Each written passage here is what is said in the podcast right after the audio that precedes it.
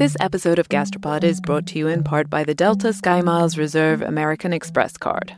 One of the great pleasures in life is traveling, especially when there's great food waiting at your destination. When months of planning, preparation, and exploration all culminate into one perfect bite, there's nothing better. For those who want to taste the world, go with the Delta SkyMiles Reserve American Express card, made for people who are in search of their next food adventure. If you travel, you know. Visit go.amex slash you know reserve to learn more. You know how to book flights and hotels. All you're missing is a tool to help you plan that unbelievable travel experience. That's why you need Viator. Book guided tours, excursions, and more in one place. There are over 300,000 travel experiences to choose from, so you can find something for everyone. And Viator offers free cancellation and 24 7 customer support for worry free travel. Download the Viator app now and use code Viator10 for 10% off your first booking in the app. Find travel experiences for you. Do more with Viator. My favorite episode is probably the one on saffron. Second favorite, analyzing cheese microbes. Drink. Hi, this is Bill from New York City. If I had to pick just one of the many excellent episodes, I'd pick the one on lox and bagels. I've grown up with this food for over 50 years, but I had no idea of the history. The episode about cocktails is my favorite. I uh, use the facts from that, especially that pinch of salt, every time that I mix one up. And when I recommend y'all to people, I tell them they absolutely have to listen to this episode. The Golden Spoon captured my attention and interest like no other premiere episode of a podcast ever has before or since. We asked you to tell us your favorite episodes because, as you all know by now, it's our fifth birthday and we're celebrating. All those years ago when we released our very first episode, who could have dreamed we'd reach the grand old age of five? I'm fairly sure there's no chance you even imagined this when you sent me that email suggesting we join forces, but I'm getting ahead of myself. Yes, this is Gastropod, the podcast that looks at food through the lens of science and history, and I am still Cynthia Graber. Five years older, wiser, and all around better but yes, I too am still Nicola Twilley. And this episode is our fifth birthday bonanza, and it is filled with birthday treats. Many of you voted for your favorite episodes or stories or weird facts, and we have the results. We're going to take a jaunt through the past five years. We'll be revisiting some of your and our favorite moments on the show. But although this is a birthday, not a wedding, we wouldn't bring you something old without something new, so we've also got something special on the menu. Specifically, birthday cake. Cake history and science, that is. But before we put our party hats on, we have a hat for you. I'm actually not kidding. We have awesome new merch. You've asked for it. Now that we're five, we've finally got it. We have four items for our fifth birthday. It's not that we can't count, but we're just dipping our toes in the world of swag. But I want all four. We have a t shirt, of course, but not just one t shirt. We have a unisex and a really cool slouchy scoop neck in a more feminine cut, and they are both green and have our logo, and I will basically only be wearing that from now on. We also have a lime green stainless steel water bottle with our name and logo and super cute drawings of lots of different kinds of food. And we have a green hat, a beanie really, with just our logo. That one will actually only be available in a couple of weeks. I love them both. And we built a new page on our website, gastropod.com, so you can see them and buy them too. It's at gastropod.com slash shop, or you can find it under the About tab on our homepage. Six years ago, something very, very important happened to me. I met Cynthia Graber. It was important to me too, though I had no idea at the time. We were two of the six fellows, old lady fellows as it happens, in the very first year of the UC Berkeley 11th Hour Food and Farming Fellowship run by Michael Pollan and Malia Wollan. It probably won't surprise any of you listeners to know that Nikki and I got along well pretty quickly. And so we stayed in touch. And then one fateful day in May 2014, I was having a complete catastrophe of a morning when I got an email from Cynthia. So, to back up a bit on my end, I'd been working in audio for a while and I was ready to set out on my own. So, I had this idea that would combine three things I was obsessed with. And unsurprisingly, those three things are food, science, and history. I wanted to start start a new podcast. I wrote up my idea as a proposal, and then I wanted to distract Nikki from her catastrophic morning, so I sent this idea for a new podcast to her in an email. I had gone to the gym to vent my rage about all the disasters that had befallen me since getting out of bed. And I got Cynthia's email and I was like, How on God's green earth do you think you can make a show like this, which has my name stamped all over it, without me? At the time, I had a blog all about food and history and science, so I was like, hello. Well, obviously, that's why I wanted your input. I had no idea you'd be interested in ever doing it with me. I mean, in addition to that popular blog, you had a full time job. But not for much longer. Anyway, long story short, with all the force of my rage filled morning, I emailed Cynthia and was like, This is fine, but you need a co host, and it needs to be me. Which, frankly, I thought was a totally fantastic idea. And so Gastropod was born. Well, not quite. We had a lot of work to do first to get ready to launch the show in September that year. But we did it. And you know, when we decided to celebrate our five year anniversary by asking you all to vote for your favorite episode, pretty much every single episode we've ever made got at least one vote. Which was a relief. I would have been sad if some of my babies were left out. But this episode, we are going to reveal your top 10 favorites. 10, 9, 8. The first seven, clip we're playing today six. from your top 10 picks is from our very first episode. Apparently, we started with a bang. There were so many things in that first episode that blew my mind as we were reporting them, and I couldn't wait for all of you to hear the stories. Like this bit about how the fork is such a recent invention. And the fork, when it first was introduced into Europe, in most places was seen as this bizarre, weird, slightly fetishistic device. Why would you want to put metal prongs into your mouth along with the food? It just didn't seem like a natural way to eat, except in Italy, the reason being pasta. The Italians were far quicker to adopt forks than any other European country, and they started off with these single pronged devices called puntarole. And then they figured out that if one prong was very good for eating noodles with, then two prongs would be better and three might be better still. But it took centuries after the Italians for people in England or France to see the need of forks. That, of course, is Bee Wilson, one of our favorite food writers. She's been back on Gastropod lots of times since. But the other piece that blew people's minds was about what those forks and spoons and knives were made of. In the episode, we spoke with materials scientist Zoe Laughlin. Here's the clip where she describes her research. She studied how different materials like tin and copper affected the taste of food. For me, the the non taste of the gold spoon is just sort of divine, and it's got this ever such a slight sweetness to it, or maybe it's just it reveals your own mouth chemistry is slightly sweet, but there's something about it that's just incredibly delicious and makes everything you eat feel more delicious because you're you know you've never tasted mango sorbet until you've eaten it off a gold spoon. That's what it was like. That was that was the moment when i thought I can I can't believe I'm ever going to eat off anything ever again other than gold. So, but sadly I do. I sadly am not the proud owner of a gold spoon, but I'd like to focus on the mango side of that equation. We did an entire episode about mangoes. I'm still dreaming about some of the ones we tasted in Florida that I may never get to eat again. I love mangoes, and I was crushed to learn that since I'm an American, I've never actually had a good one. Yep, we made an entire episode about mangoes, including Harley Davidson's and George W. Bush, and we did another entire episode about ice cream. Some of you wrote in to say how much you loved those episodes, and some had other favorites. I love the episode on David Fairchild.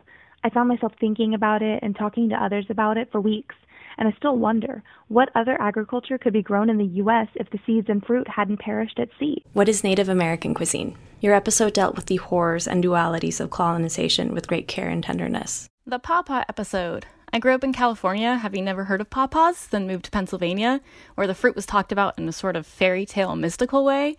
Um, the episode made me feel closer to my new home, and it got me thinking about and appreciating fruits and vegetables native to North America.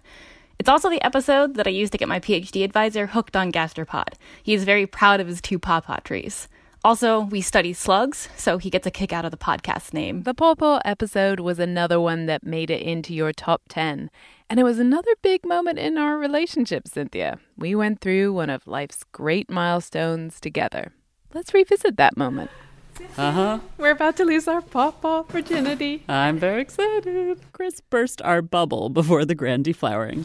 Well, no, you're not. This is frozen pulp, which is not the same as because of the delicate sugars in the pawpaw. You know, there's really there's really no substitute for the fresh pawpaw. But this is all we got right now. Go ahead. Okay, You here we go. I'm Are you ready? I'm Are ready. you ready? I love that we're going through this milestone together. This is a big deal. Yeah. Okay, here goes. Cheers. Cheers. Mmm. Finally, I see what the fuss is about. This is good. It is.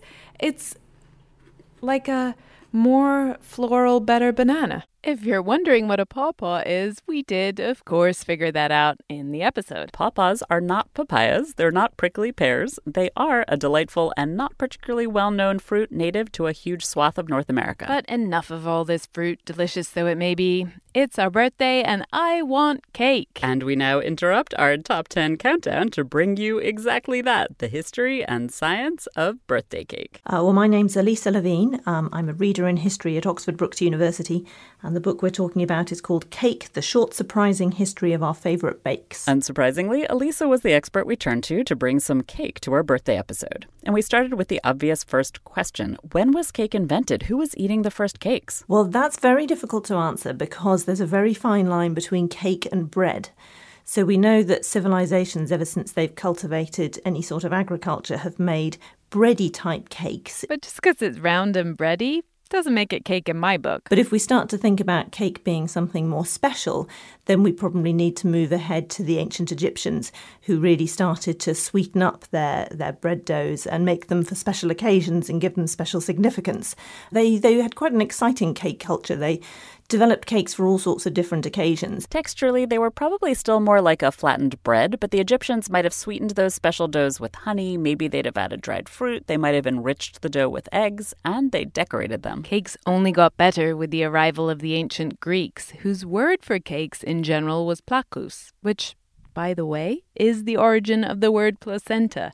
Apparently, the idea is that cake is a life giving source of nourishment which is kind of the role it plays in my life, too. And like the Egyptians, the Greeks went to town with their decorations. So we know that the ancient uh, Greeks and Romans as well started to get really imaginative in the shapes that they made. So there were a lot of round ones, partly because they were made in honor of uh, the goddess of the moon, but then there were ones shaped like pyramids, ones shaped in much more sort of naughty shapes for particular occasions. Like in the shape of female genitals to honor the gods Demeter and Persephone, and also in the shape of breasts. Ancient Greeks do often come across sounding like contemporary frat boys, to be honest. But credit where credit is due, they also started the classic cake and candle combo. Partly because candles and fire always had great significance across many, many cultures, warding off of spirits and obviously warming people through the long winters, and then also having a ceremonial function in temples and so on. And so, one suggestion is that people started to light candles on cakes, uh, again, in honor of the uh, goddess of the moon. So, Lisa's pretty convincing that the Greeks had a great cake culture, but how did she figure that out? Where was cake history written? There is intriguingly, apparently, there was a whole treatise written about cakes, but it hasn't survived. It's only ever referred to, so that, that's a bit annoying from a historical point of view. But we see it written about, they feature in plays, in artistic depictions on uh, jugs and earthenware, and then in the ruins of Pompeii, we even have some preserved remains of cakes and of uh, shaped cake tins as well. So adding all those things together mean that we can start to build up a picture of what people were doing. So we know that ancient Greeks and Romans were eating plenty of cake. But would they have eaten it on their birthday? Perhaps if you were very wealthy, but for most people, a fixed notion of time and of age wasn't really thought of in the same way as today. So, probably most people just didn't really celebrate their birthdays at all and probably couldn't really afford something very rich and lavish. Apparently, the ancient Roman poet Ovid was one of those very wealthy, and he described his birthday as a white robe hanging on his shoulders, a smoking altar, grains of incense and holy fire, and, quote, myself offering the cakes that mark my birthday. This episode of Gastropod is brought to you in part by the Delta Sky Miles Reserve American Express card. You know that feeling when you try a new food for the first time and your mouth experiences these brand new flavors and sensations? It's like, wow, I didn't even know a food could do that. This happened to me when I went on this amazing trip to the northern tip of Queensland in Australia. We were so far north that we were off the country's electrical grid, and we were staying on a banana farm where they grew dozens and dozens of different kinds of bananas.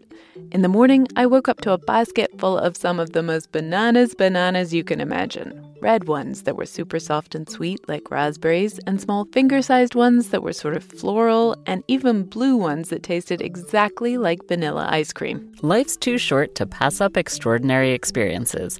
And if you're ready to take your next big food adventure, go there with Delta SkyMiles Reserve American Express card. If you travel, you know. Visit go.amex slash you know reserve to learn more. Calling all female runners, it's time to lace up and join Team Milk. Since the 2022 New York City Marathon, Team Milk has sponsored female marathon runners nationwide, providing support and shining a spotlight on their unique stories, perseverance, and drive to go the distance.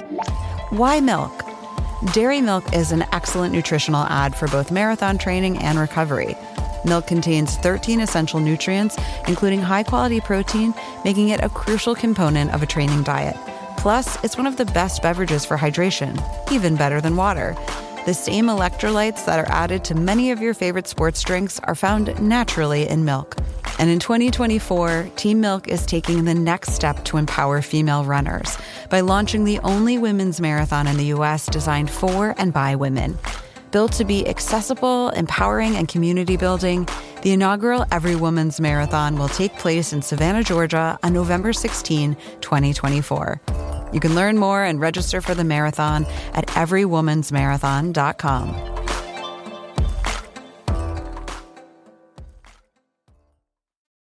I love all of the Gastropod episodes, but if I have to pick an absolute favorite, it would be the United States of Chinese food because of how it blends all of the things I love about your episodes. Hi, I'm Natalia from Colorado. I love your show.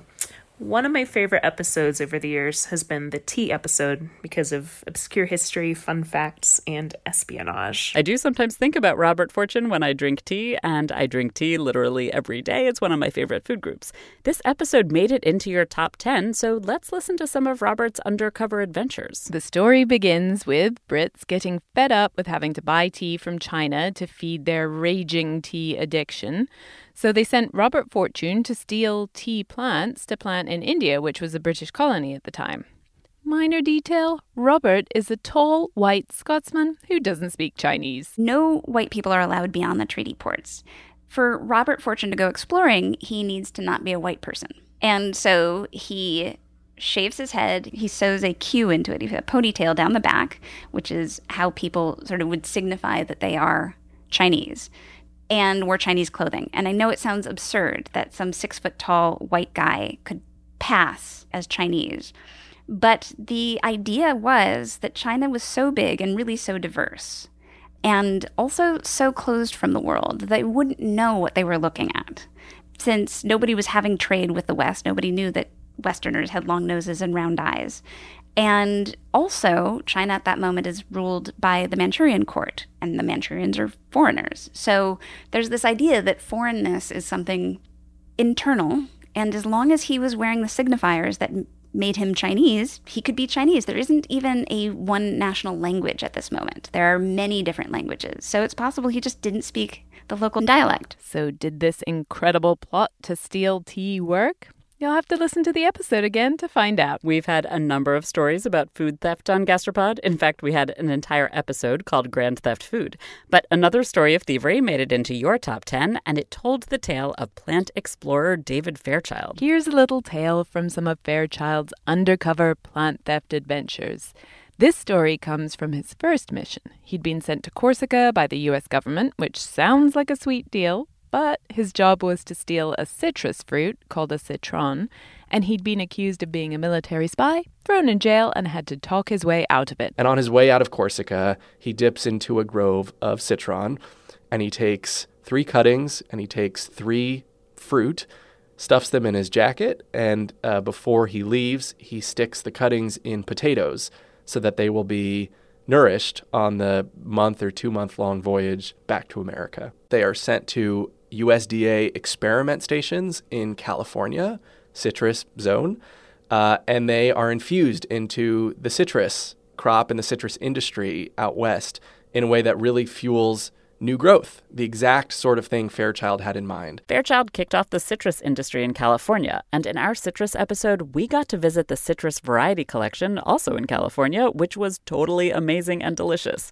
But what you all particularly loved was the story of what happened in Sicilian lemon groves in the 1800s when lemons were a hot commodity. Wealthy landowners in the region saw all these poorer people wanting to get into the lemon business, and they came along and made a quote unquote friendly offer to help them dig wells and build walls and get their lemons to the docks. Like, hey, why don't I do that for you and you can pay me? But that why don't I do that for you was more of a command than a question. The lemon farmers had to pay them off. And so they had the whole industry absolutely in their hands. And it's here really that you see the beginnings of mafia behaviour because you've got intimidation. You know, if you said no to any of the services they were offering, the same guy who'd come and offered you so kindly so much help would dispatch a gang to scale the walls of your lemon grove, hack down your trees, smash up your irrigation plant, and spoil your fruit. The story of lemons and the mafia takes us halfway through our top 10 countdown, and now it's time for some whiskey. Halftime refreshment of champions.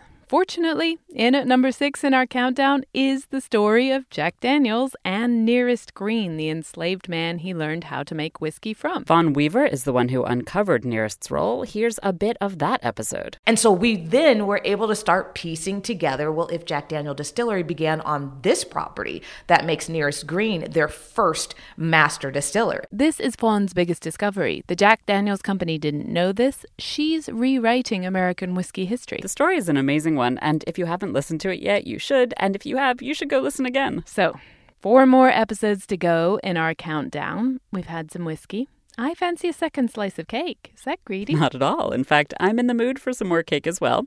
And we have Alysa Levene to answer all of our pressing cake questions, such as the important scientific principles that underlie cake and what she calls its four basic elements flour, fat, sweetener, and air. Let's start with the flour. So, for centuries, people were milling grains, but it was really hard work.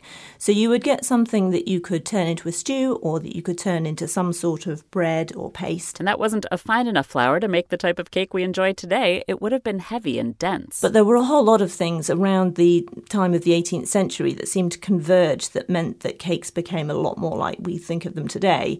And one of them was the quality of the flour. It was much lighter, much finer, and much much whiter, which meant that it was much more sought after and therefore more expensive. The big difference came with the invention of steel roller mills at the start of the 19th century. That's when fine white flour became much cheaper. And now the fat. Obviously, fat makes a cake have that kind of moist mouthfeel and rich taste, but that's not all it does. So, the fat and the sugar, which in most cake recipes are creamed together, do two things. They tenderize the, the wheat protein, which means that it, it's not as tough and chewy as it is in a bread dough, but also they uh, introduce more air into the batter. When you whip fat, the fat molecules trap air, and sugar actually brings along some more air on its rough crystalline surface. And air is really the critical thing in cake. Well, if you're going to get a, a, risen cake in the way that we think of today, you have to introduce a lot of air into the batter.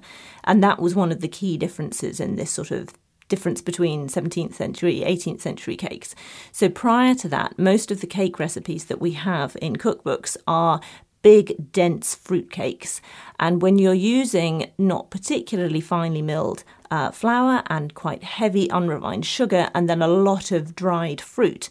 The batter's just going to be really heavy. It's so funny. Fruitcake seems so old fashioned today, but that's because it literally is. It's cake technology 1.0.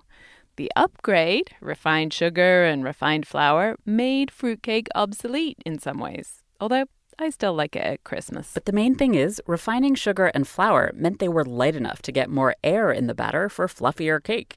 And then the whisk was invented in the 1840s. We actually talked about that in our marshmallow fluff episode. More air, even fluffier cake. And then chemical leaveners were invented in the 1930s. Now, almost everyone can enjoy the easiest, fluffiest cakes of all. Well, it all started to come together that people started to appreciate this very light, fluffy cake rather than the heavy, dense ones that they'd been used to before. And that was aided by the fact that they started to drop all of the dried fruit, which was another way that they were sweetened, and instead use more refined sugars. And then that started to be the thing that was fashionable. It was lighter and it was whiter and it was more refined and more elegant served on the dinner table. And that, of course, was then the foundation for uh, an enormous slew of innovations in presentation and layer cakes and so on. Thank you, technology, for bringing us cake. We are not done with cake. We will soon reveal everything you ever wanted to know about the birthday cake. Plus, listeners share how Gastropod has changed their lives, and we finish our countdown and reveal your very favorite episode. Mom deserves the best, and there's no better place to shop for Mother's Day than Whole Foods Market. They're your destination for unbeatable savings, from premium gifts to show-stopping flowers and irresistible desserts. Start by saving 33% with Prime on all body care and candles. Then get a 15-stem bunch of tulips for just $9.99 each with Prime. Round out Mom's menu with festive rosé, irresistible berry chantilly cake, and more special treats. Come celebrate Mother's Day at Whole Foods Market. Another day is here, and you're ready for it. What to wear? Check. Breakfast, lunch, and dinner? Check. Planning for what's next and how to save for it? That's where Bank of America can help. For your financial to-dos, Bank of America has experts ready to help get you closer to your goals. Get started at one of our local financial centers or 24-7 in our mobile banking app. Find a location near you at bankofamerica.com slash talk to us. What would you like the power to do? Mobile banking requires downloading the app and is only available for select devices. Message and data rates may apply. Bank of America and a member FDIC. Hello, and Nicola. My name is Kate. I'm a long-time gastropod listener from Moscow, Russia. Uh, congratulations on the big birthday. In the survey, you were asking what some of our favorite episodes and surprising facts are that we learned from Gastropod, and there's just so many. The story of citrus fruit being the root of a mafia is really surprising, as is the fact that olive oil is actually juice. Lord Byron weighed himself on an agricultural scale. That medieval nuns were getting lit on saffron, a real knee slapper. The story about how the Michelin of Michelin stars is the same as the Michelin of Michelin tires, because that fact got me a date. Dutch research is mentioned in your podcast quite often. I had no idea it was so important, and I am Dutch. My favorite fact comes from the episode Crunch, Crackle, and Pop. I found it fascinating that people can distinguish between hot and cold liquids being poured into a glass while blindfolded. We'll actually do it again right now. Can you tell which liquid is hot and which is cold?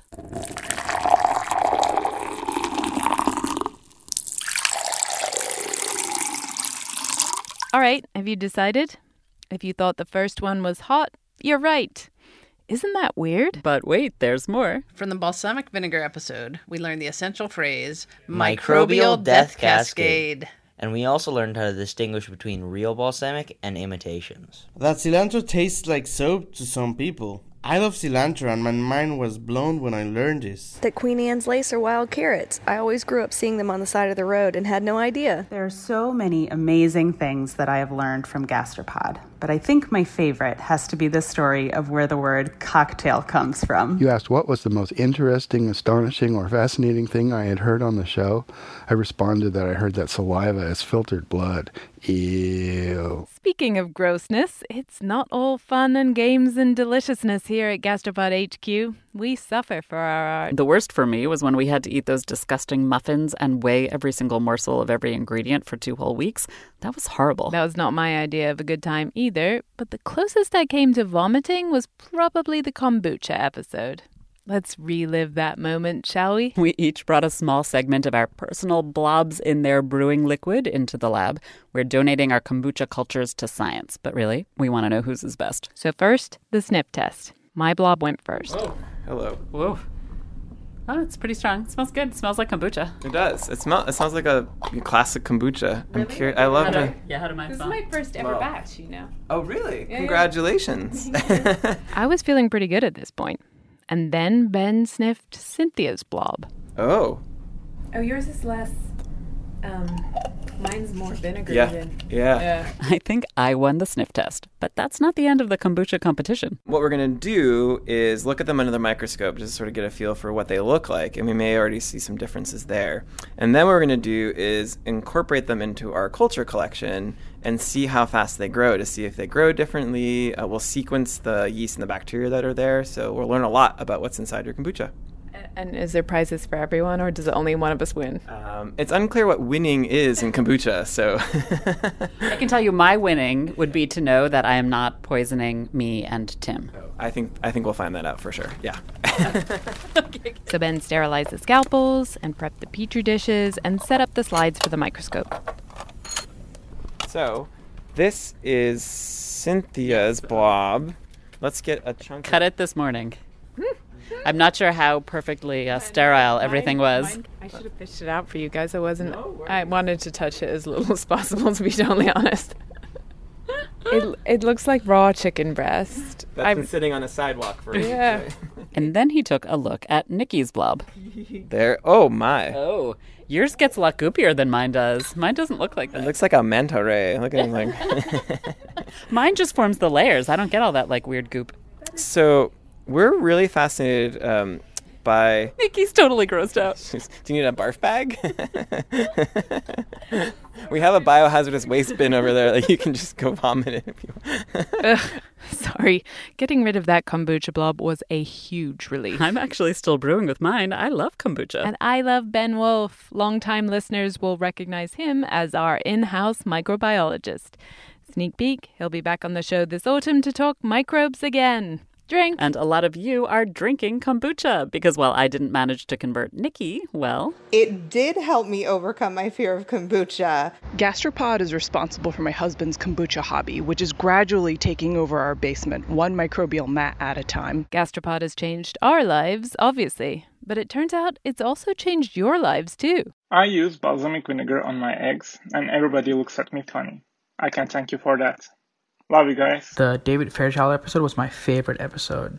I was so inspired, I'm going to apply for grad school in horticulture. Hello, Cynthia and Nikki. This is Alicia from Pismo Beach, California.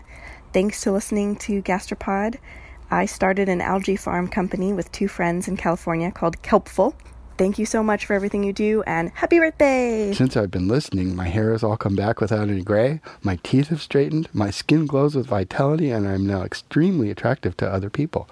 Thank you so much. wow, I can't say that's happened to me yet. I mean, we have years to go. There's still hope. Quite the reverse. I found my first gray hair after starting to make this show.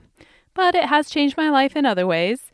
I'm now a person who mail orders peanut butter thanks to our peanut butter episode.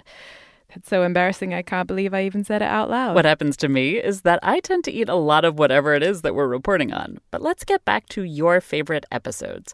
One of those was our episode on Native American foods. I did love traveling to Minnesota with Nikki for this story. It was incredibly moving to speak to the farmers and scientists who are bringing back native foodways. Another top 10 pick was our fake food episode, which was one of my personal favorites. I still sort of fantasize about an alternative career where I am a food detective detective.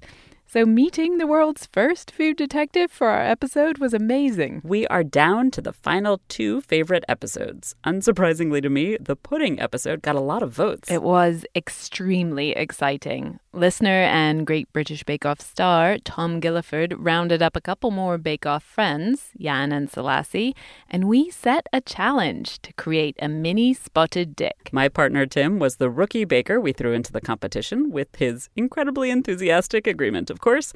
And so back home in Boston, Tim invented his own spotted dick recipe for the competition, a Yankee dick, and he and I gave it a try in this clip from the episode. Mmm. Mmm. Hmm. Okay. So I think it's a little too sweet because the cranberries are very sweet. They're sweet and just the the dough it like the the pudding part itself is pretty sweet and mm-hmm. you're going to put a custard on it and so I agree it needs to be a little less sweet. Cut back the sugar, but the cornmeal has a really nice crunchy texture. So So I have to say neither of us have ever had spotted dick before so we actually don't know how this compares. this is the best spotted dick I've ever had. Okay, I know they're all my favorites, but the pudding episode might actually be my favorite favorite, even though it was also the most nerve wracking because I was so starstruck. Can we play some more? Of course. The whole evening was so exciting. All four bakers made their mini spotted dicks and the custards. Selasi nearly set the kitchen on fire, and then the puddings came out of the oven. Yans were first. Let's listen. Which is not as good as what we did in person, which was smell them. Wow, Jan, that's beautiful. Oh, it's a pud. Smell it, smell it. Oh my Smell it, smell it. Oh wow. Oh. Oh, lovely. Oh, divine. Fine, fine. That's okay now. And then, as the bakers brought their spotted dicks out to the table, our expert panel of Felicity, Sam, and Danny grabbed their spoons and prepared. The factors we're determining what the best spotted dick is based on. Sam, if you don't know how to judge a spotted dick at your. I don't know, but it, like, but is it is it is it look? Is it texture? Is it feel? Like you know, what what what what makes a good dick? What do you value in a spotted dick? Or a mini dick, I should say. This is, this is, this is such a, it's a horrible wormhole, isn't it? It's gonna, I was gonna I was gonna get excited about mouthfeel, but that's. Only you can see the blushes on radio.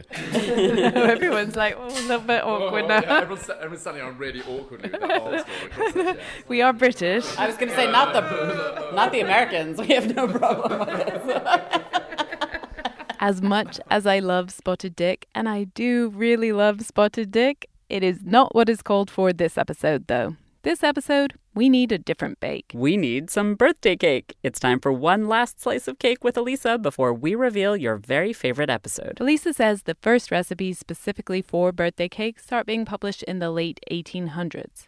Fannie Farmer's famous Boston Cooking School cookbook only had one birthday cake recipe. It was an orange flavored fruit and nut cake that also included a generous slug of sherry. Well, things like sherry harken back to an earlier era where there would often be some sort of alcohol in the cake. And again, that goes back to the sort of fruit cake era. And I suppose we, people just thought in a slightly different way about what was appropriate for children. Perhaps it was seen as a preservative or something that just enhanced the flavour of the cake. Cakes for children in the 1800s were usually actually kind of boring and not too sweet. Children weren't supposed to be overly stimulated, they needed plain food. But then into the start of the 20th century, we see more and more birthday cakes, decorated cakes. So we're starting to think about cakes as something appealing for children as well as just the, the ingredients. In the past, at least in America and the UK, it was also considered less appropriate to make a big hoopla of children the way we do today. There was even some superstition around celebrating their birthdays given the much higher child mortality rates back then. But in the 20th century, that all began to change, and birthday cake became a thing, particularly for children. Didn't raise their status too high in an inappropriate way, but in an increasingly child centered society, uh, it made them feel special for that day. Speaking of child mortality, Alysa told us it's a myth that parents didn't invest as much love into their children before the 1800s, but they were certainly aware that many of their children might not survive into adulthood. And that fact probably inspired having your birthday year marked by the number of candles on your cake. We know that there are German traditions going back a long time um, of lighting candles, but not so much in a celebratory way, but to keep away evil spirits. The, the smoke would waft up towards the ceiling and, and take away those evil spirits. And gradually, this seems to have become lighting as many candles as the child's age, sometimes adding an extra one for the child to grow on, which again is a bit of a superstitious belief that it will help the child get through its next year.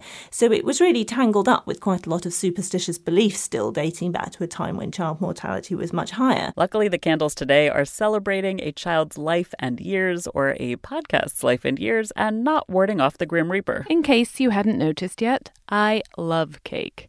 But birthday cake today is not my favorite kind of cake. It's become shorthand for plain yellow cake that tastes of not very much and is buried under a ton of icing and sprinkles and fondant decoration.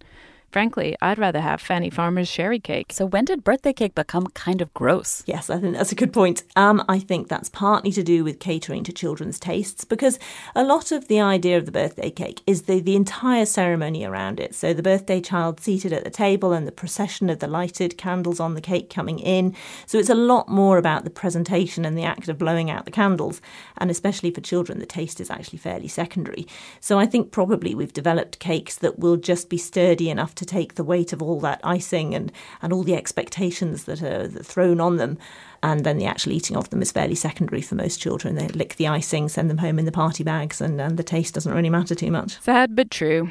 But although Gastropod is only five, we actually have a very sophisticated palate, and I'd like to do something a little more exciting for our birthday cake. Heck, we don't even need to restrict ourselves to cake as we know it. There's a whole world of birthday foods to explore. So I think Britain and America share fairly similar cake cultural heritages.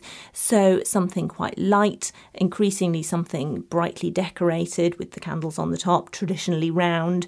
Um, but in other countries, it could look quite different. Um, they might be much more bready doughs. In China, there's much more of a history of steamed buns with sweet fillings, which could be used for celebrations and all sorts of ceremonies dating different uh, life events. I'll go for the steamed sweet bun this year. And I'll have a slice of sherry cake and a steamed bun with you. Sounds like a plan. All right, time to end this party with a bang. It's your most favorite episode from the 117 episodes we've made. Three, two, one, go. Start. Blast off. We traveled all the way to Belgium for this particular episode. We got in a car and rode to the very edge of the country to hang out with two scientists and a dozen bakers. Keep your eyes on the door. Sure. Well, let's go for some magic.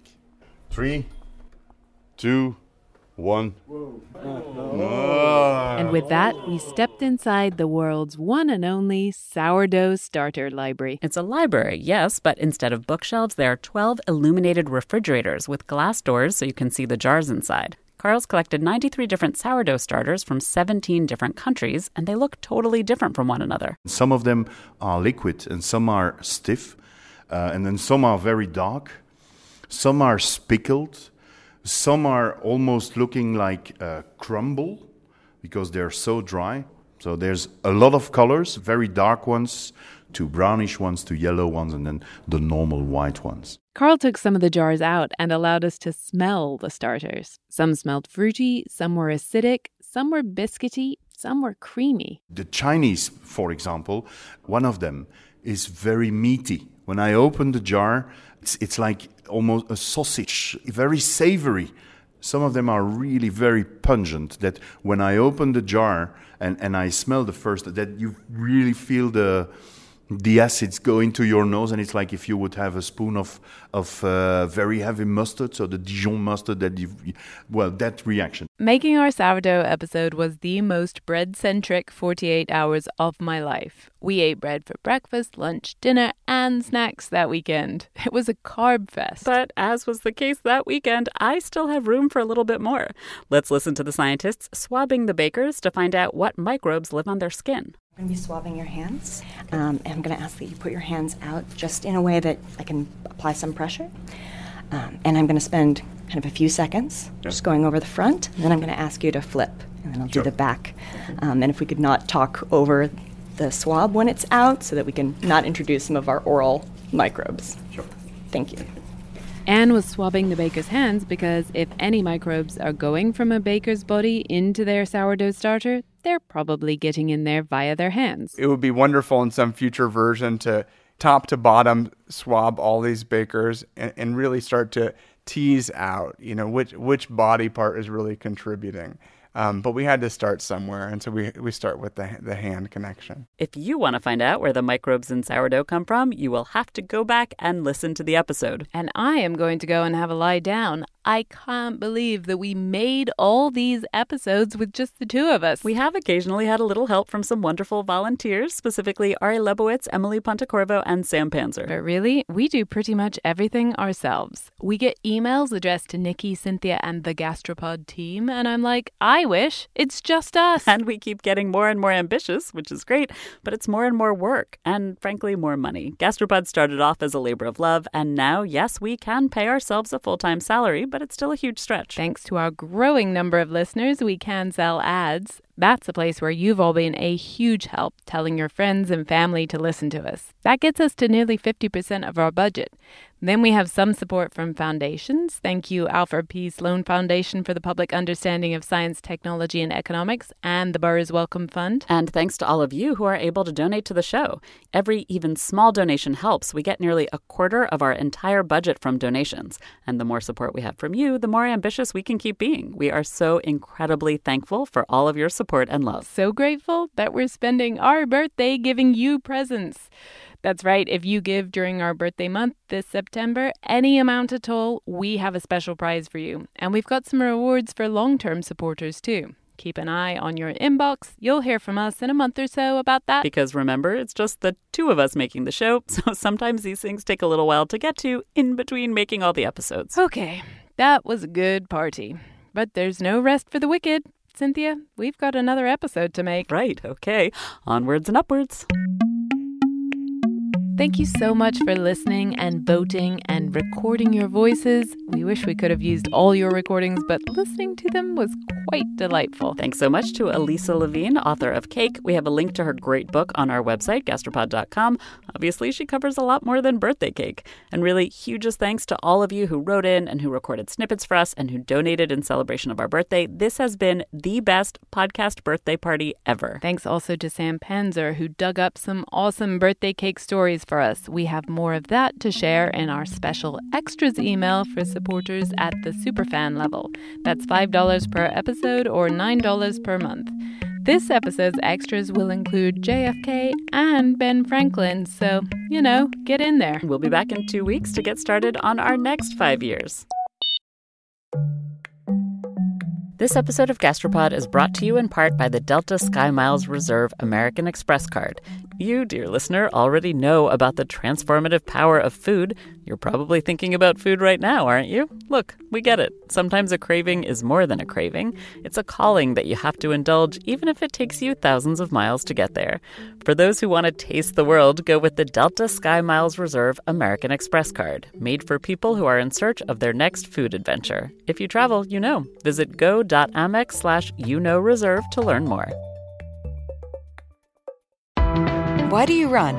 Why does anyone? I always thought that runners loved running, and that's not the case. Most runners hate running, but they choose to do it. In the new docu-series Running Sucks, brought to you by Team Milk, Abby Ayers learns why women runners everywhere are driven to go the distance. It really is about taking my power back and proving myself wrong. Team Milk is about fueling women's performance and helping them along their marathon journeys. You can sign up now for the inaugural Every Woman's Marathon taking place in Savannah, Georgia on November 16th, 2024. Learn more and register at everywomansmarathon.com.